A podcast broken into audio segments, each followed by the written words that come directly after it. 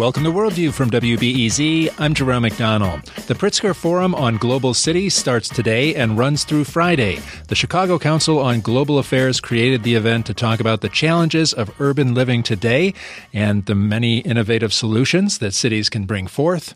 Morning shift broadcast from the Global Cities Forum tomorrow, and we'll be there on Friday. And today we're going to talk about talk with several people who are here for the forum. And first, we are going to talk with someone who has governed in a real life big city. Michael A. Nutter is former mayor of Philadelphia. He is past president of the U.S. Conference of Mayors, and since leaving office in 2016, Nutter's been a member of the Homeland Security Advisory Council. Thanks for joining us, Mayor Nutter. Jerome, thank you. Thanks for having me. What do you think the biggest challenge is facing cities today? Because there seems to be so many of them. Well, they are. Cities are very complex uh, organizations. Uh, I refer to them as uh, often uh, living, breathing uh, organisms. Uh, they have a mood and an attitude, and they're dynamic. Um, they are often resistant to change, but innovating all the time. it's obviously a little bit of a contradiction there to some extent. Um, many of the issues are localized. Uh, and first, because we're here in Chicago, I certainly want to uh, give a big uh, shout out and congratulations and uh, best of best wishes uh, to uh, to Mayor Lightfoot. Uh, congratulate her on her, her win. I think she's been in office for 15 days. Yep.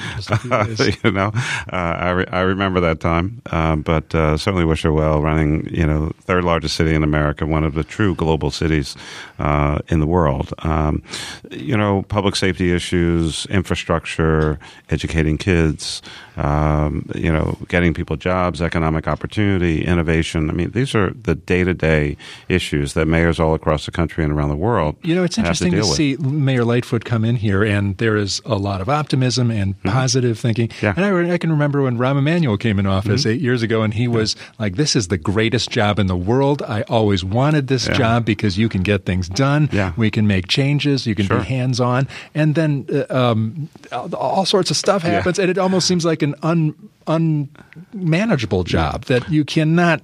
It's really hard to um, succeed at? Well, let me say this. Uh, first, I wrote a book, uh, came out a couple years ago, uh, the title which is uh, Mayor, the Best Job in Politics. Uh, and I absolutely believe that. It is a get stuff done job. Uh, you can see the impact of your work as I mentioned earlier, it is a complicated uh, kind of thing. And as uh, you know, philosopher uh, Mike Tyson once said, uh, you know, everybody's got a plan until you get punched in the face. Um, you know, running a campaign, being successful is one thing. Uh, making that transition to governing. Uh, you talked about a few things on the campaign trail. Now you have to translate those into uh, public policy, maybe legislation, and then the real world uh, comes upon you. Uh, there are, what, 50 aldermen uh, here in the city of Chicago. Uh, they probably have some ideas and thoughts of their own. And so you come off of that big win and the campaign trail, and now you end up in City Hall. Uh, it's a very different kind of place. And as much as any of us know as candidates, uh, it, you don't really start to understand the magnitude of the job of the job until you sit in that seat, uh, sit in that office behind that desk, uh, and the magnitude of the flurry of information, decision making, documents. Triumph, tragedy. Uh, people do things. Uh, they don't always act the way you want them to. Uh, you can actually accomplish a lot of things as mayor of any city in the United States and around the world. Um, it may be a slightly slower pace than you want. Uh, often people don't cooperate. That's called people and politics and personalities. Uh, but um, there's no question uh, that Mayor Lightfoot now and Mayor Emanuel before, certainly, I'm sure, not only took on challenges but accomplished many of the things that they wanted to. You were known for having good statistics on crime that went down. Yeah. And this was during, in your tenure was like during the period after the Great uh, Recession. It was during the recession. So yeah. how, how, do you have any advice about that? How do how do you do that? Um, so uh, I guess a couple of things, uh, and every city again is is is different. Um, but the first thing I'm going to say is uh, Chicago uh, has had two straight years of significant reductions in homicides and shootings. Um, and when I checked about a month or so ago, uh, was on pace to have uh, another uh, reduction uh, so far for, for 2019. So, you know, uh, third year of reduction, that starts to become a bit of a trend. And those are certainly good signs. And, uh, you know, I, I, know that Mayor Lightfoot cares about that issue as well. Um, we were fortunate in Philadelphia. I had a really great police commissioner. I think he, uh, Chuck Ramsey, uh, re- who's a Chicagoan, started his police career here in Chicago as a cadet, 18 years old, uh, then headed up uh, D.C., uh, Washington, D.C. police, and then to Philadelphia. Um, foot patrol, community policing, active engagement with citizens, community-based organizations. I looked at uh, reentry, uh, helping returning citizens as a part of a crime reduction uh, strategy, helping uh, mostly young men, but certainly women, get jobs, uh, get off of those corners, get out of that you know that neighborhood dangerous uh, environment and do something else. And so that was certainly some of the success in Philadelphia. We were very aggressive going after illegal weapons uh, that uh, that people were carrying. Uh, as I often say, it's really hard to shoot somebody if you don't have a gun. Uh, and so um, there are a lot of techniques and strategies, and I'm sure uh, Superintendent Johnson and and uh, Mayor Lightfoot will pursue those as well.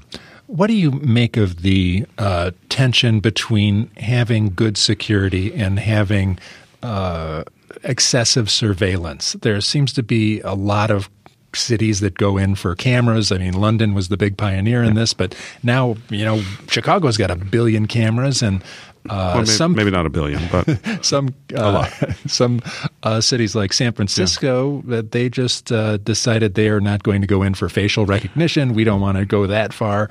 Some there's so there's some pushback on yeah. know, red light cameras, all sorts of things. Sure. Uh, how do you feel about that tension? Well, uh, we have all the things that you mentioned. We ramped up our outdoor video surveillance uh, camera operation, uh, merged it into a fusion center and a real time crime center so we could see what's going on in a lot of places. Um, you know, uh, the does government. That, did, does that work? Because it didn't pop up when you listed all the things that work. It, does more surveillance really reduce crime? It, it, it it certainly helps, um, either on the prevention side and certainly on the solving uh, side. Um, you know, I, I didn't mention the vast array of things uh, that we did, but we absolutely increased our network as well as had a, a camera program that allowed private businesses that had cameras uh, to join a program with the city of Philadelphia so that if something happened, when the officers are out and they see a camera at a business, that might be uh, one of the private businesses that has registered their camera with us and gives us access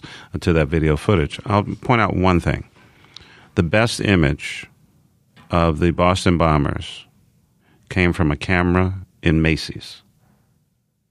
a private sector camera, but it had the best image and allowed the police and law enforcement to capture those two individuals. So, you know, there, uh, you know, if you're walking down the street, uh, there are any number of cameras up on a pole at a business. When you go to an ATM machine, there's a camera in that machine for your protection and to see what else is going on around you. So, you know, I think uh, part of this is, I mean, we, you know, there is a line between, you know, uh, being safe and, um, you know, uh, government being overly involved. Uh, I think that line continues to move from time to time. You know, um, an agency was created as a result of 9/11 that didn't exist, uh, TSA. Uh, we now, you know, feel like at times we take off all, almost all of our clothes. Uh, we get into a machine that you know whirls around you, and you know we want to be safe. Uh, and I think as long as laws are not broken and constitutional rights are recognized, um, you know, the threats continue. they're not only local; they're they're national and international. Uh, and I think people are willing to give up some part uh, of their privacy in order to be safe. Is there a solution out there that you're optimistic about for cities? I know when um, Colombia developed bus rapid transit, it, it, became like a thing that was adopted all over the world. Mm-hmm. Uh, is there something like that out there that you see on the horizon? Um, I think um, you know that if if you will, I mean I'm, I do not consider myself a futurist, but I do look to the future. You know, I think that the advent of uh, five uh, technology. Um, uh, autonomous vehicles, data communication, the ability to upload, download at you know speeds that we have not uh, experienced uh, in the past. Um, you know, there happens to be a great company that has an office, uh, you know, here in Chicago.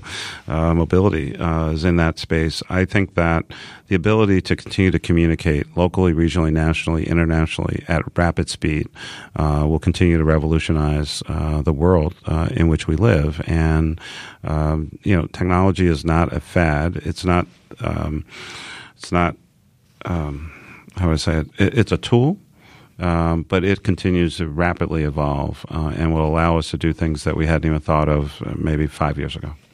Michael Nutter is former mayor of Philadelphia. He is past president of the U.S. Conference of Mayors and is in town for the Pritzker Forum on Global Cities. It starts today and runs through Friday. Thanks a lot for joining us. Nice meeting you. Thanks for having me, and uh, this is going to be a great forum. Thanks. Coming up after the break, we are going to chat about climate change with one of the lead authors of the recent IPCC climate report, and uh, he did the summary for urban policymakers. Stay tuned. I'm Jerome McDonnell. You're listening to Worldview on WBEZ.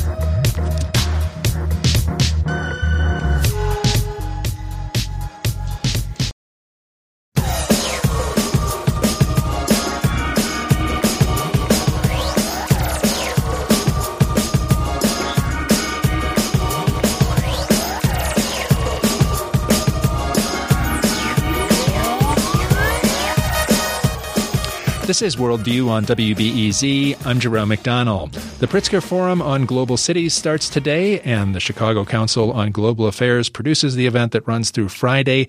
We're talking about with some of the participants today, and next we're going to talk about climate change with Aromar Revi. He is the founding director of the Indian Institute for Human Settlements. Thanks a lot for joining us. Wonderful to be with you here today.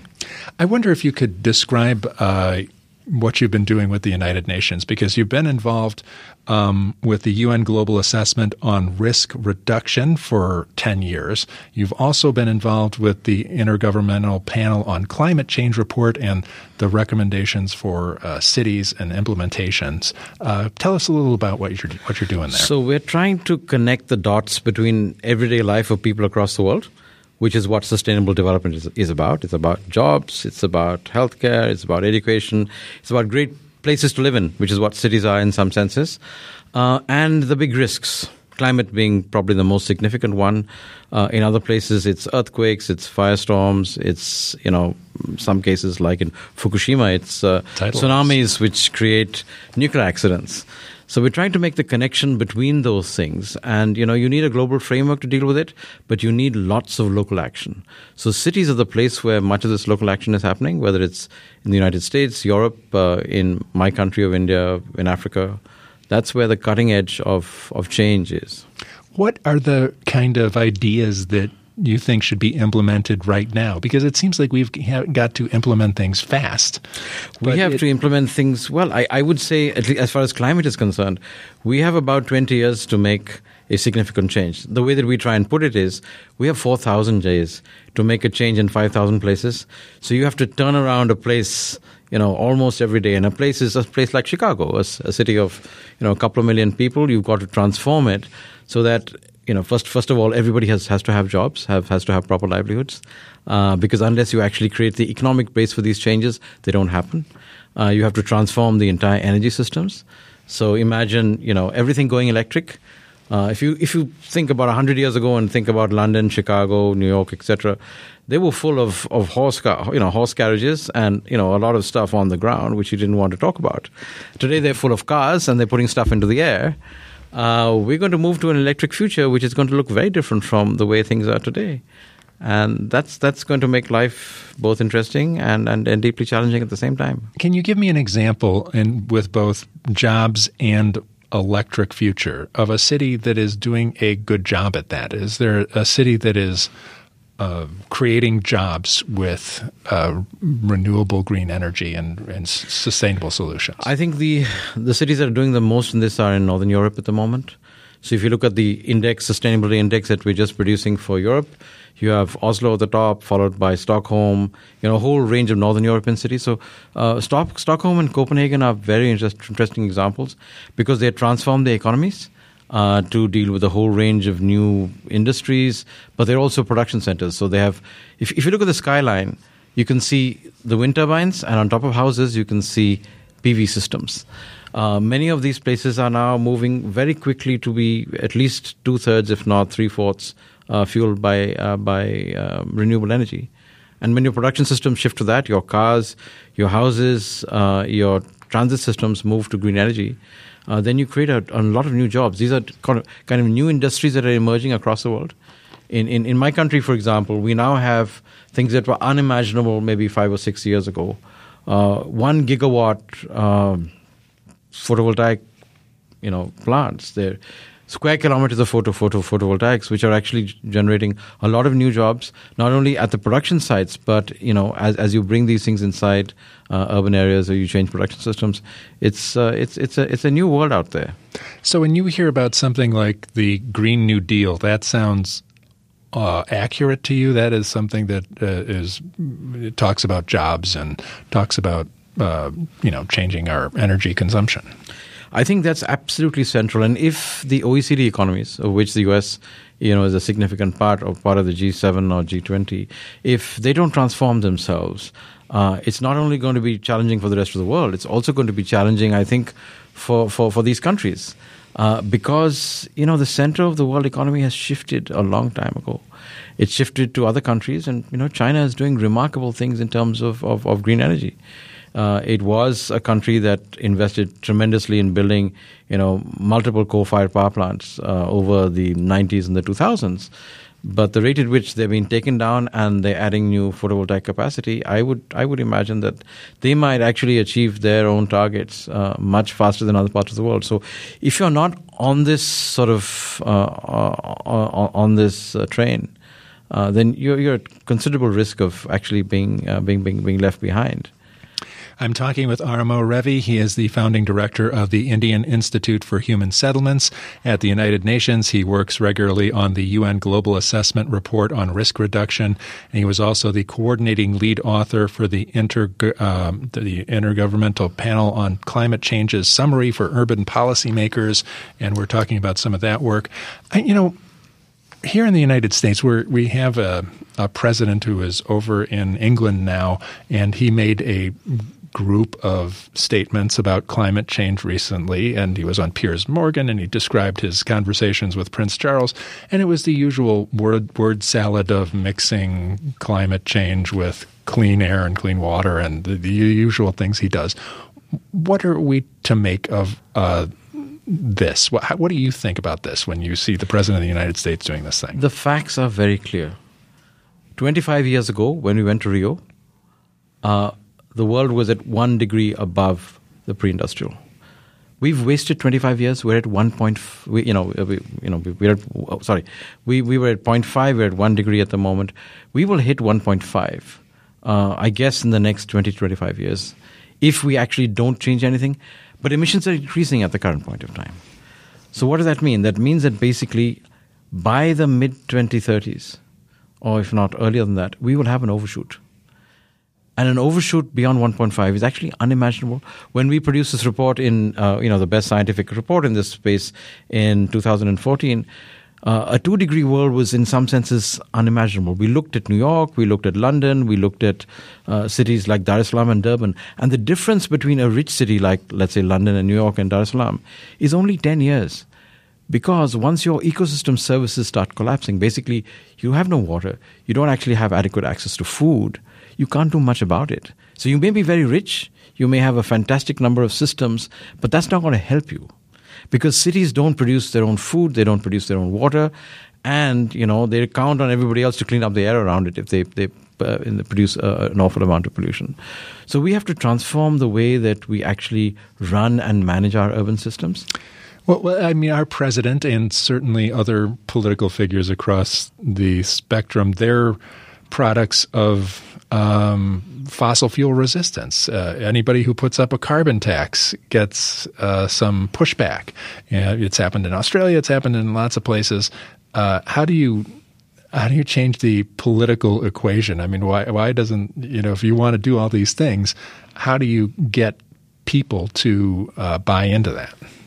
I think a lot of people across uh, lots of the world have, have more than bought into it. They're actually victims of this process you know, the, the impact of, of climate is being felt in places across the world. I mean, you have to look at your cities to understand this, starting with, you know, Katrina and then Sandy and a whole range of other processes. These are real things that are experienced by, by real people. And they're going to get in, more intense and they're going to get worse.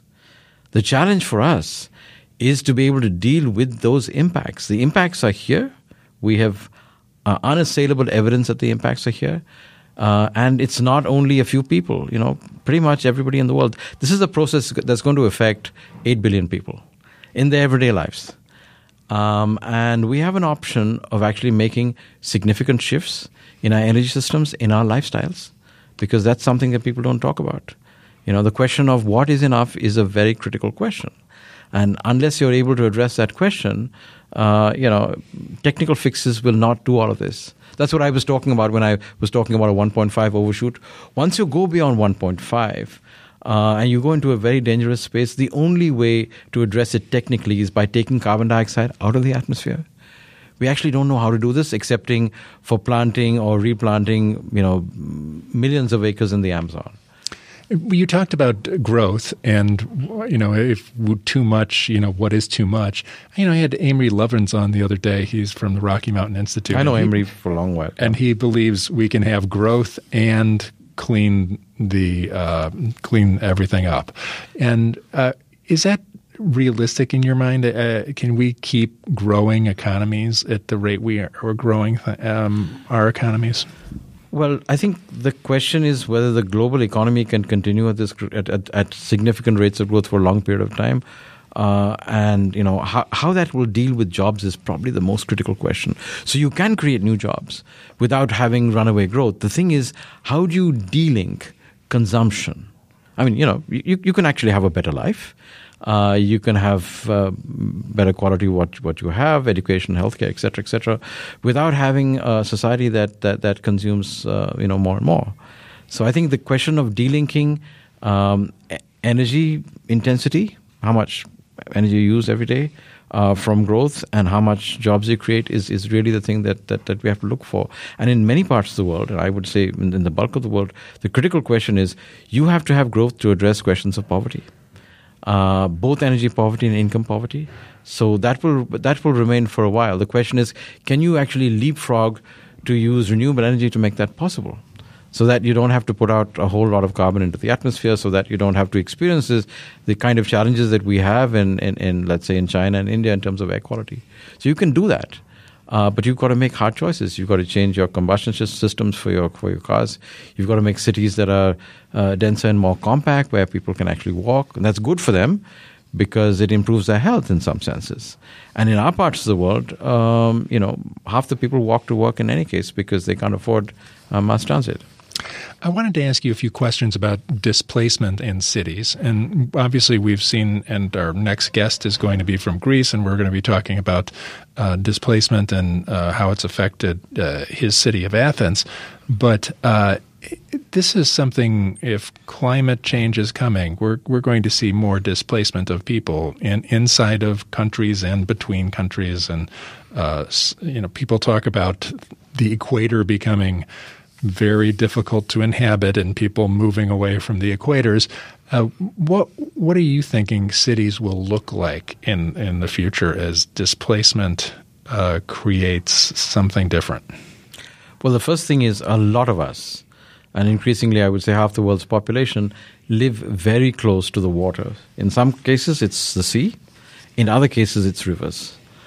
Um, what we're going to be seeing is, and this this is a analogy that I gave in, in Buenos Aires last year at the at the U20 uh, G20 meeting, and that is if a mayor has to actually think about moving the shorefront of their city back by you know a mile or so every few years, what would that city look like? So, in some senses, cities are our greatest stranded assets. It's not the coal fired power plants and the jobs that are tied to that. It is our urban areas because we've situated them in places where water is available, where a whole range of services actually good, you know, people can live a good life. But that's going to change very dramatically. And I'm talking about before sea level rise is actually going to hit us significantly. So we really have to rethink uh, how uh, we live and how we organize ourselves. So the displacement is going to happen within cities, and in many parts of the world where people have no livelihoods. And this is, you know, example that we give for uh, parts of China, countries like Bangladesh. There are already tens of millions of people who no longer are able to live in the locations where they currently are uh, because they're untenable to live there. They may not actually have gone beyond below water at the moment, uh, but because there's storms that come every year and they're becoming more intense, because there's seawater intrusion taking place, you can't actually grow things there. So you have to move. Uh, so we have to look at, at cities as a great opportunity, but we have to be cognizant that they actually concentrate these risks. So we have to think ahead and actually reorganize them and, and, and rework them so that they become more equitable and more sustainable. I'm talking with Aromar Revi. He is the founding director of the Indian Institute on Human Settlements. He's been working with the United Nations on the Intergovernmental Panel on Climate Change and the UN Global Assessment Report on Risk Reduction. And he's here for the Pritzker Forum on Global Cities that starts today. Um, I was combing through your Twitter feed, and you had a clip of Antonio Guterres, the UN Secretary General. And I, it seems like people don't really hear him talking enough about climate change because he is very outspoken and uh, really is providing some significant leadership on this. And I thought I'd play a clip of Antonio Guterres on climate change. This is him at Davos. Climate change is running fast, but the international community is not doing enough. And the political will is not there to do everything that is needed. We still do not have carbon pricing as much as we should have. We still are subsidizing fossil fuels. That I mean, technology is on our side. Mm-hmm. Renewable energy now is more competitive than fossil fuels. But yeah, governments are still, many of them, subsidizing fossil fuels. We need to run faster. We need to make sure to understand that if the temperature will rise more than 1.5 degrees in the end of the century, we'll face a catastrophic situation. Here's the head of the United Nations saying we need the political will to run faster. And there seems to be much more voter interest in the United States in climate change. In, in other places, it seems um, even higher. You were mentioning uh, Northern Europe, and I was reading an article about Copenhagen and um, and how Denmark's doing in the elections, and they're they're running climate change is the most significant issue in the election for like 65% of the electorate. Um, do you feel something going on with uh, what is happening with the, the issue of climate change and people who vote and, and getting leaders to do more? Of course, and you know there are countries in the world in which it's not, not so obvious that people vote on this, like China. Uh, but there's a strong movement towards making a significant change. Uh, so, in some senses, the fossil era is over. Uh, and I think it, the quicker that countries and, and, and sort of firms realize that, um, it won't be over tomorrow morning. It, it, might take a decade or so to go. But it's, it's like uh, you know driving uh, carriages with, with, with horses. Uh, I mean, it's fun, and rich people can do it at the moment, and it's, it's a curiosity in some parts of the world. But that's not the way the world is actually going to go forward, both economically and certainly uh, environmentally. So that shift is happening just now. And I think the people who are at the cutting edge of that process are not only going to be innovators and help improve their lives and save the planet, but they're actually going to create a, a, completely new economy and a new way of doing things. And it's it's everything. It's you know from the lighting that you have to the kind of devices that you use um, to you know what kind of transportation that you you take. Uh, this, this shift is, is is is real, and it's it's very simple. It's happening in some places because it's much cheaper than anything else. Uh, it's cheaper in in, in India um, and in some parts uh, of, of, other parts of the world to actually take uh, electricity out of a solar PV uh, source than it is for to, to, burn coal. The challenge is that we have a whole economy that's based on it. It takes time to, to transition, uh, but it's uh, it's it's it's already there. What do you do about oil states like Saudi Arabia, like Canada, like uh, Venezuela? There's all sorts of them whose uh, nation state depends on oil revenue. That's a fundamental question, and I think you know th- these countries really are very aware of it. Uh, so, for example, Saudi Arabia is, is, is trying to transform its economy to be able to get off its oil dependency. Uh, this will not be easy for them to actually do it, but um, like many other countries that have that, that have made this transition before, uh, they're, they're they're working very hard at making that happen. But the point is, we have to recognize that this is like any other dependency. It's like you know dependency on on, on cocaine. Uh, it takes time and it's a lot of effort to to, to, to get off it. But you know, to, for your survival, you have to, to, to make that happen. You've got to change the economic structure. You've got to change the way people think about the work that they have. Um, and uh, if there are not going to be too many people who are going to be buying this stuff, not now, but let's say 10 or 15 years from now, uh, then you're obviously going to make a shift. That's what diversification of the Gulf economies have, have actually uh, done. Um, some people will fight it. We've fought wars before on this question. But um, uh, you know, if you if you look sensibly at, at, at a planet where uh, you're going to have somewhere between eight and a half and ten billion people, this is not one question that we should actually be having a disagreement about. We have to fix it together. It has to happen in at least five or ten thousand places, which means local action is going to carry the day. And you're seeing that across the world, whether it's in, in Northern Europe, you know, young people like Greta Thunberg going and pushing this process, or the lead that's been given inside the United States by, by mayors and cities. Uh, this is a, a, grassroots process for, for change. Uh, it's like the end of slavery in some senses. Uh, it's tough. Uh, and in this country, I think you know you had a really big fisticuff around this question. Yep. Uh, but at the end of the day, that that change that change was made. Aromar Revi is the founding director of the Indian Institute for Human Settlements. He's been working on the UN Global Assessment Report on Risk Reduction, and he was the coordinating lead author for the Intergovernmental Panel on Climate Change's Summary for Urban Policymakers. He's here for the Pritzker Forum on Global Cities that starts today. Thanks a lot for joining us, and good luck in the future. Thanks so much for being Coming up after the break, we'll talk about Greece and some of the immigrants coming to Athens. I'm Jerome McDonnell. You're listening to Worldview on WBEZ.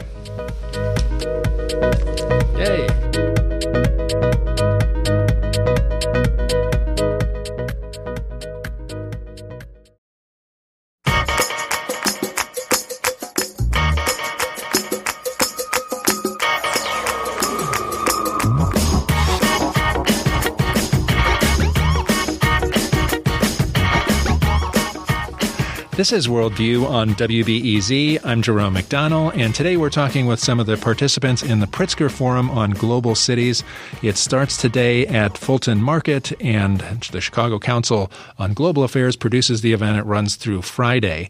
And we're joined now by uh, Lefteris Papagiannakis, and he is the Vice Mayor on Migrant and Refugee Affairs for Athens, Greece. Thank you for joining me. Thank you for the invitation. Um, First of all, your job as the vice mayor for migrant and refugee affairs probably didn't uh, uh, wasn't there a few years ago. And how did it get started? And I mean, obviously, Greece has had this uh, gigantic issue with migrants. Um, what happened? Uh, it's the first time that a city in, uh, in Greece has a vice mayor on migrants and refugees. Uh, it's not the first time that we deal with migrants, but it's the first time that a mayor decided to, you know, put so high up in the agenda this issue uh, because of the 2015, of course, reality that we faced. Um, and we decided that this is too important for the city to let go and just point fingers at the state. Uh, and that's why the mayor of Athens, the former mayor of Athens, uh, decided to have a vice mayor on on these issues. How many of the uh, asylum seekers have come to Athens? Because most people, I think, probably think, oh, they're in Lesbos, they're they're they're yeah. they're isolated. Um, mostly, uh, almost all of them passed through Athens at some point. The 1.5 million people who came into Greece, 85% passed through Athens, but also from the port and the north of Greece, moving on. Uh, usually to Germany, uh, and now we have eighty thousand uh, in the in the mainland.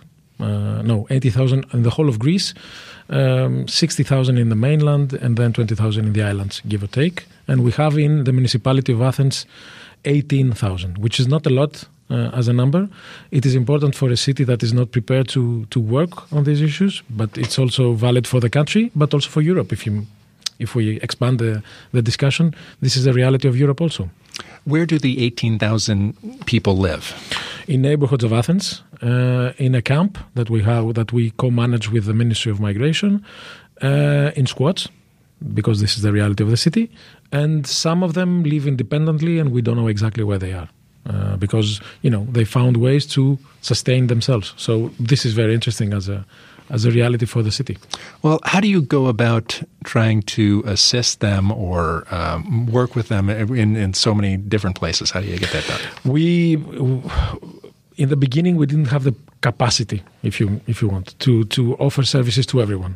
But now, after three years, I can say that we have the capacity to offer first, you know, the first services to everyone, uh, legal support, and with the help also with of uh, of NGOs that are active in in the city, we can cover basically most of the needs. Housing is a big issue.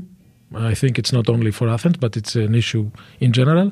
But you know, uh, school, health, um, and access to the labor market is also very difficult because we have 20% of unemployment in Greece due to the actual crisis that we are facing, the financial one. Because we are talking about the refugee crisis, I don't call it like that. I disagree, and we have an actual crisis, which is the financial one, that affects the city and the country. I want to ask you about the inner play there because it it almost seems like Greece is the center of all ironic policy outcomes.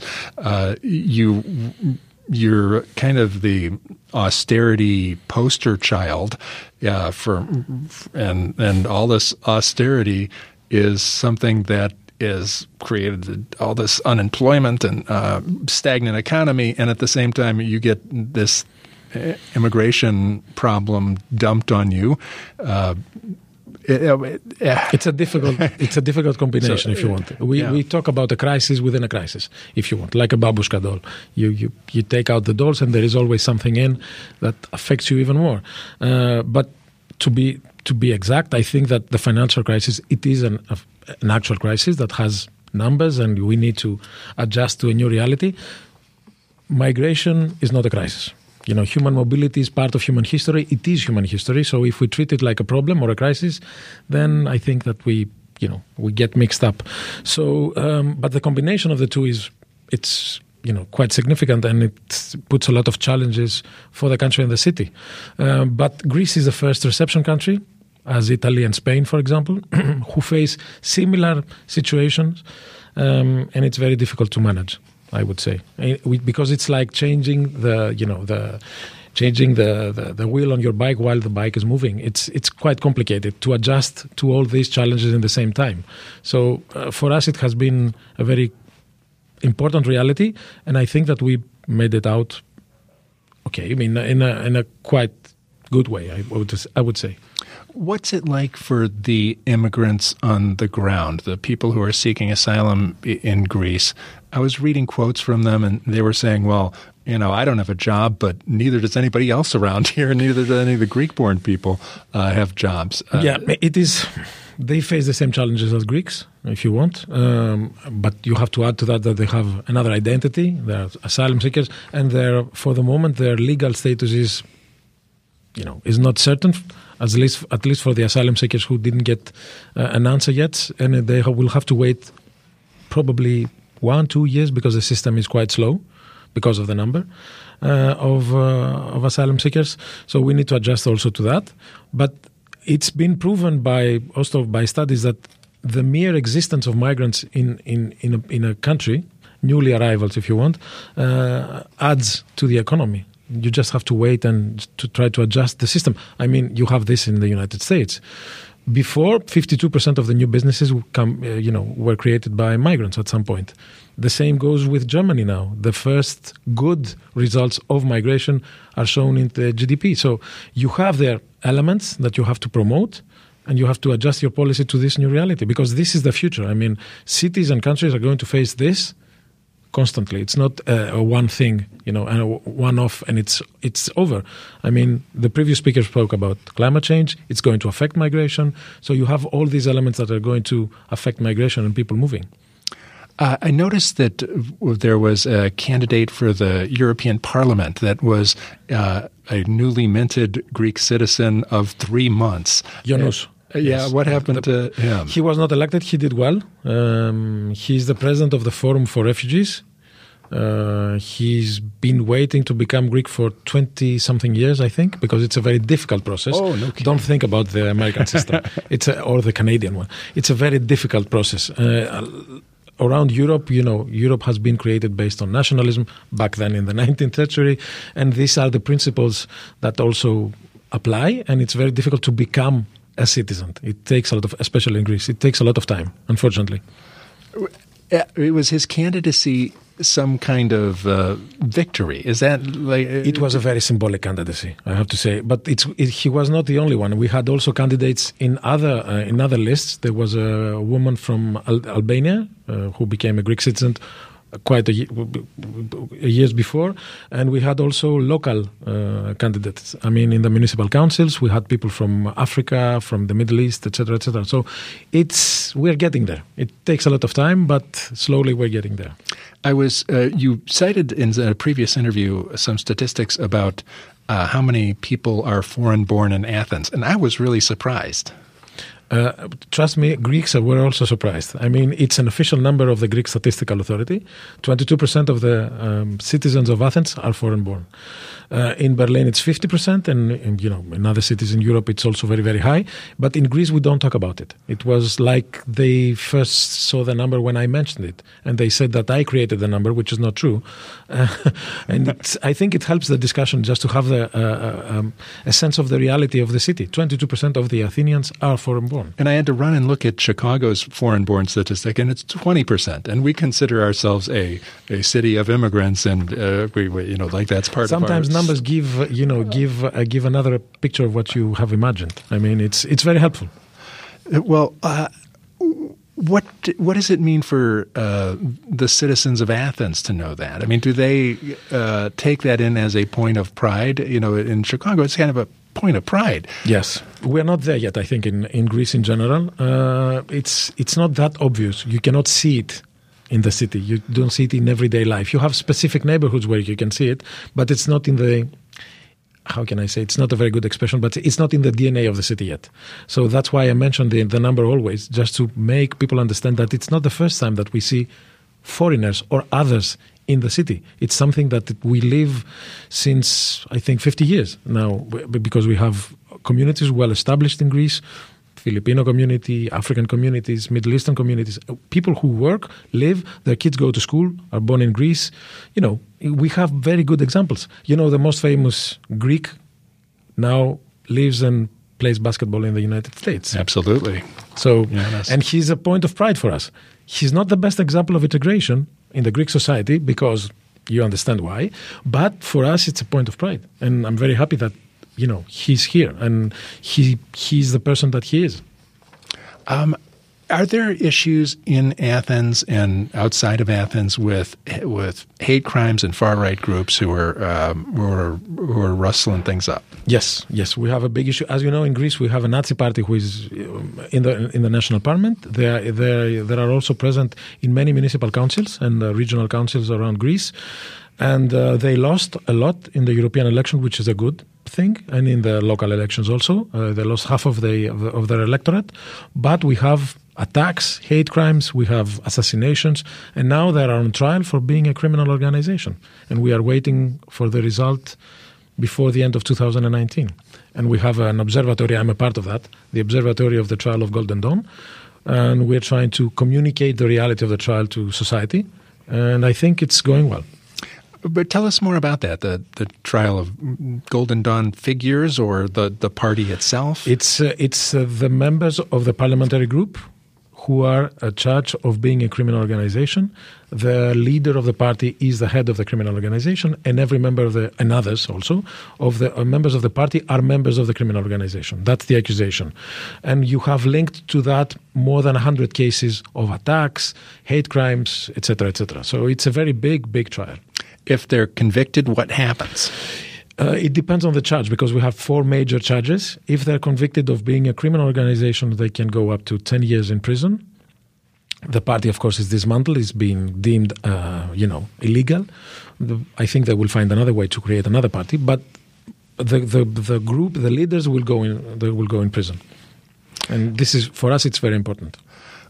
Uh, what does the trial um, mean to the Greek body politic? I mean, is this, unfortunately? I mean, because there's yeah. sometimes there can be a pushback, and you can get a, a, a result you don't want. Yes, unfortunately, um, the political system doesn't follow very closely the trial, and um, one of the reasons that we use, you know, Golden Dawn in some cases, not actual uh, directly Golden Dawn, but this type of of uh, it's the approach of you know the the end justifies the means, and so they play quote um, in brackets they play with that ideology and that party in order to use them uh, for their political purposes, which is never good because you don't you don't ever play with a monster because in the end in the end the monster will eat you up.